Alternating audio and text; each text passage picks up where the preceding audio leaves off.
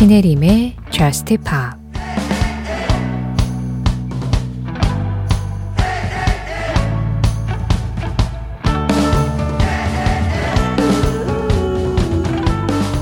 우리 집은 부다페스트에 있고 숨겨놓은 보물 상자도 있어.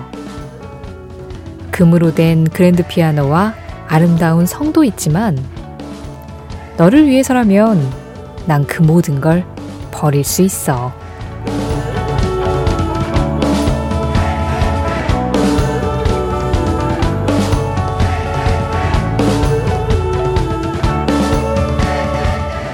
부다페스트 조지 에즈라의 노래로 신혜림의 저스트 팝 시작합니다. 신혜림의 Just Pop 시작했습니다. 오늘은 조지 에즈라의 부다페스트, 패트릭 드로니의 브루클린을 가장 먼저 들으셨는데요. 헝가리의 부다페스트와 미국의 브루클린.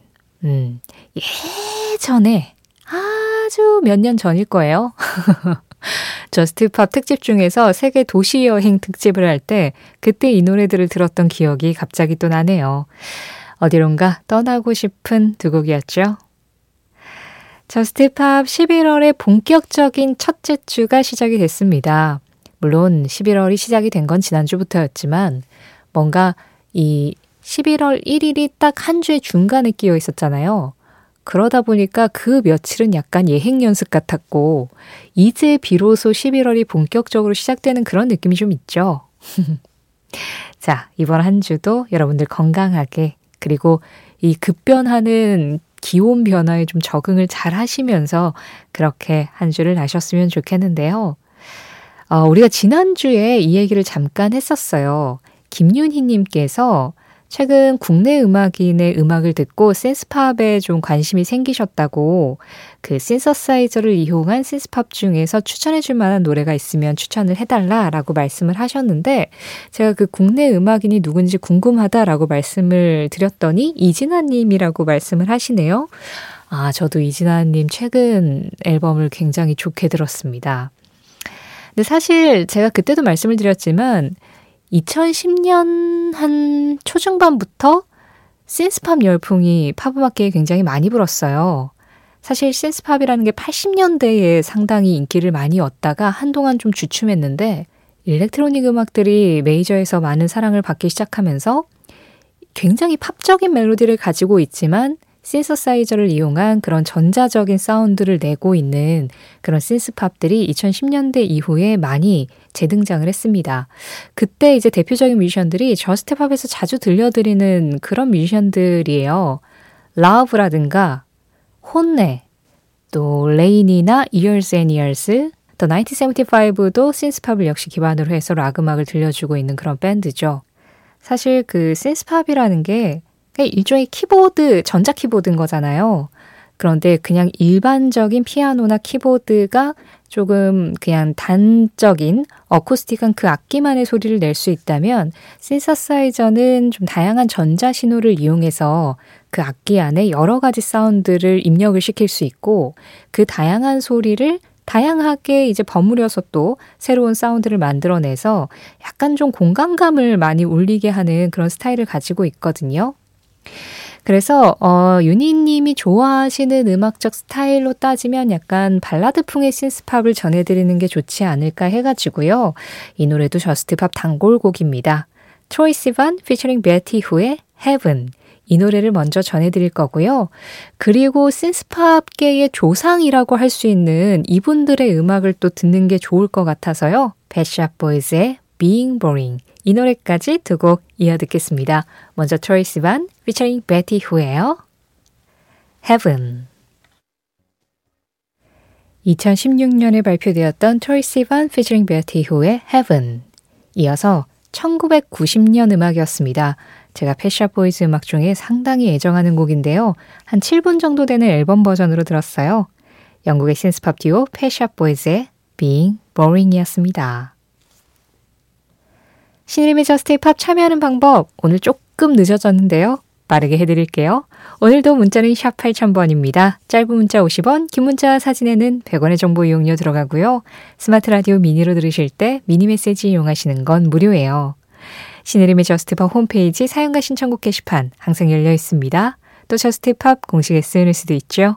인별그램 MBC Just Pop으로 들어오셔서 그날그날 방송 내용 피드로 올리고 있으면 거기에 댓글로 간단하게 참여해 주시면 항상 그 모든 참여들을 환영하고 있습니다. 자, 우리 지난주 월요일의 미션 Pink Martini의 음악들과 함께 했죠. 지난주에도 역시 이 음악은 다음에 꼭 들려주세요 하는 노래가 한 곡 있었는데요. 강혜수님, 김성민님이 골라주셨습니다. Pink Martini의 Let's Never Stop Falling in Love.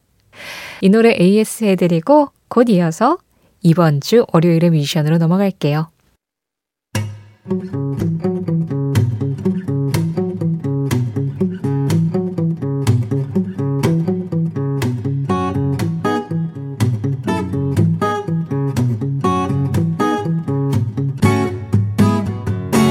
신혜림의 Just Pop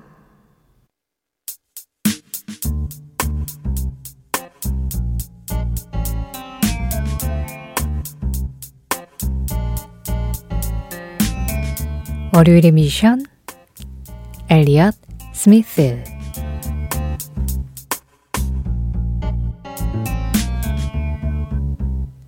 신혜림의 Just Pop 매주 월요일 새벽 이 시간에는 월요일의 미션이라는 이름으로 한 뮤지션의 음악을 지금부터 방송 끝날 때까지 들어봅니다. 월요일의 미션 오늘의 주인공은 Elliott Smith예요. 이런 가을에 어울리는 목소리이기도 하고 또 좀 어쿠스틱한 선율이 드러나는 그런 포크 음악들, 또 포크락 음악들 이런 음악들이 이 새벽의 분위기를 한층 더 살려주는 게 있죠. 엘리어 스미스를 그래서 딱 이맘때쯤 소개하면 좋겠다라고 생각은 했지만 사실은 엘리어 스미스의 음악을 듣고 있으면 살짝 기분이 가라앉을 수도 있고 약간 좀 우울해질 수도 있습니다. 그런데 음악이 우리에게 주는 다양한 감정 중에 그렇게 좀 가라앉는 느낌도 분명히 있잖아요. 또 그것이 우리의 감성을 좀 더 풍부하게 만들어주기도 하고요. Elliott Smith, 미국의 포크 가수죠. Steven Paul Smith라는 이름으로 1969년에 태어났고 어, 고등학교를 졸업한 뒤에 Elliott Smith로 본인의 이름을 바꿉니다. 그리고 뭐 그 전부터도 음악적인 어떤 재능을 보였지만 그때부터 해서 본격적으로 자신의 음악을 이제 왕성하게 만들어가기 시작하는데 사실 처음에는 밴드로 먼저 활동을 시작을 했었어요. 히트마이저라는 펑크록 밴드에서 음악 활동을 시작을 하다가 1994년에 그때 당시 여자친구가 한번 본인이 그냥 솔로로 만들었던 음악들을 그 데모를 한번 보내보는 게 어때라고 권유를 해서 어, 자신이 그냥 밴드와 상관없이 어쿠스틱 기타를 가지고 조용히 불렀던 그 솔로곡을 레코드사에 한번 보냅니다. 그게 한 8곡 정도였다고 하는데요. 본인 생각에는 뭐 그 중에 한 곡 정도 좋은 반응을 얻으면 뭐 그것만으로도 괜찮지라고 생각을 했는데 그 레코드사에서 8곡을 다 듣고 이 음악들이 다 괜찮다. 그냥 한번 앨범으로 다 내보자 해가지고 그게 전체로 94년도에 Roman Candle이라는 앨범으로 나와버린 거예요. 그래서 Elliott Smith가 아, 어쩌면은 내가 솔로 가수로서 이 메이저 팝 시장에서도 어떤 울림을 줄 수 있겠다라는 좀 자신감을 얻게 됐다고 합니다. 그래서 1995년에 이제 본격적인 타이틀 앨범 Elliott Smith를 내면서 Needle in the Hay라는 이 노래를 싱글로 해가지고 본격적인 활동을 하기 시작해요. 그리고 1996년에 정식으로는 이제 솔로 3집이 되는 거죠. 그 3집 앨범에서 Between the Bars나 Say Yes 같은 노래들로 점차 이름을 알리기 시작을 하는데요. 한번 이 세 곡을 먼저 만나보시고 조금 더 이야기 나누도록 하죠. 가장 먼저 들 곡은 엘리어 스미스, Needle in the Hay. 엘리어 스미스, Needle in the Hay. 그리고 Between the Bars, Say Yes. 이렇게 세 곡 이어서 들었습니다. 이 세 곡 중에 Between the Bars하고 Say Yes는 영화 구딜 헌팅 OST이기도 하죠. 사실 이 곡이 들어있는 앨범을 발표를 한 직후에 그 Gus Van Sant 감독이 이 Elliott Smith에게 직접 연락을 해서 자신이 만들고 있는 영화의 사운드 트랙에 참여를 해달라라고 부탁을 했다고 합니다. 그 영화가 Good Will Hunting이었던 거예요. 그래서 이제 이 앨범에서 Between the Bars나 Say Yes 이런 노래들이 그 Good Will Hunting OST에 들어갔고 그리고 그 영화의 엔딩을 위해서 그동안 발표하지 않았던 노래 한 곡을 이제 영화에 좀 어울리게 다시 편곡을 해가지고 발표를 합니다. 그게 바로 Miss Misery였죠.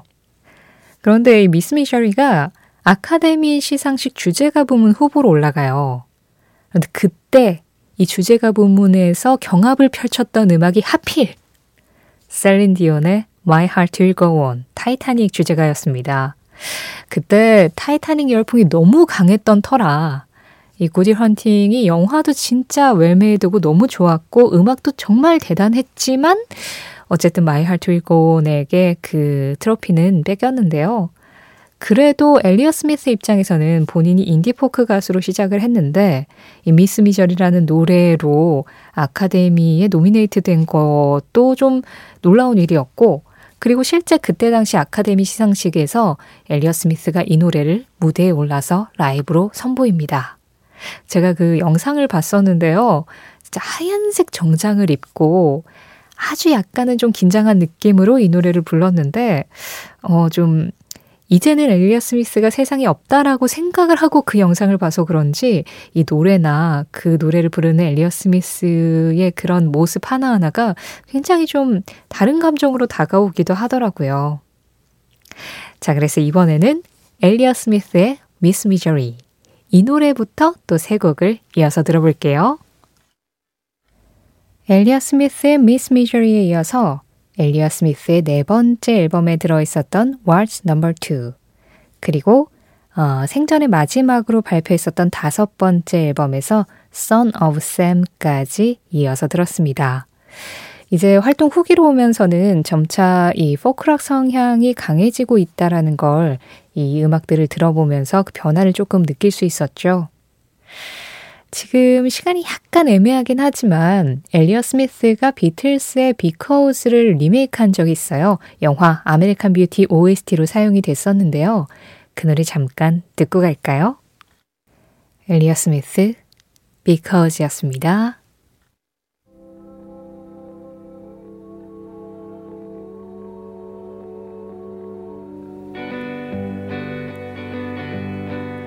저스티팝 월요일 미션 엘리어 스미스 엘리어 스미스는 생전에 다섯 장의 앨범을 발표하고 2004년에 4호 앨범이 한 장 나왔어요. 녹음까지 다 해뒀지만 발표를 미처 못했었던 앨범이었는데 이 앨범이 나오고 또 2007년에는 그동안의 미발표곡과 데모곡들을 모아서 compilation 앨범이 나오기도 했죠. 2003년에 세상을 떠난 이후로 엘리엇 스미스의 이름은 굉장히 또 그리운 이름이 되었는데요. 엘리엇 스미스의 사후 앨범 중에서 Pretty, Ugly Before 이 음악 전해드리면서 인사드리겠습니다. 지금까지 JUST POP이었고요. 저는 신혜림이었습니다.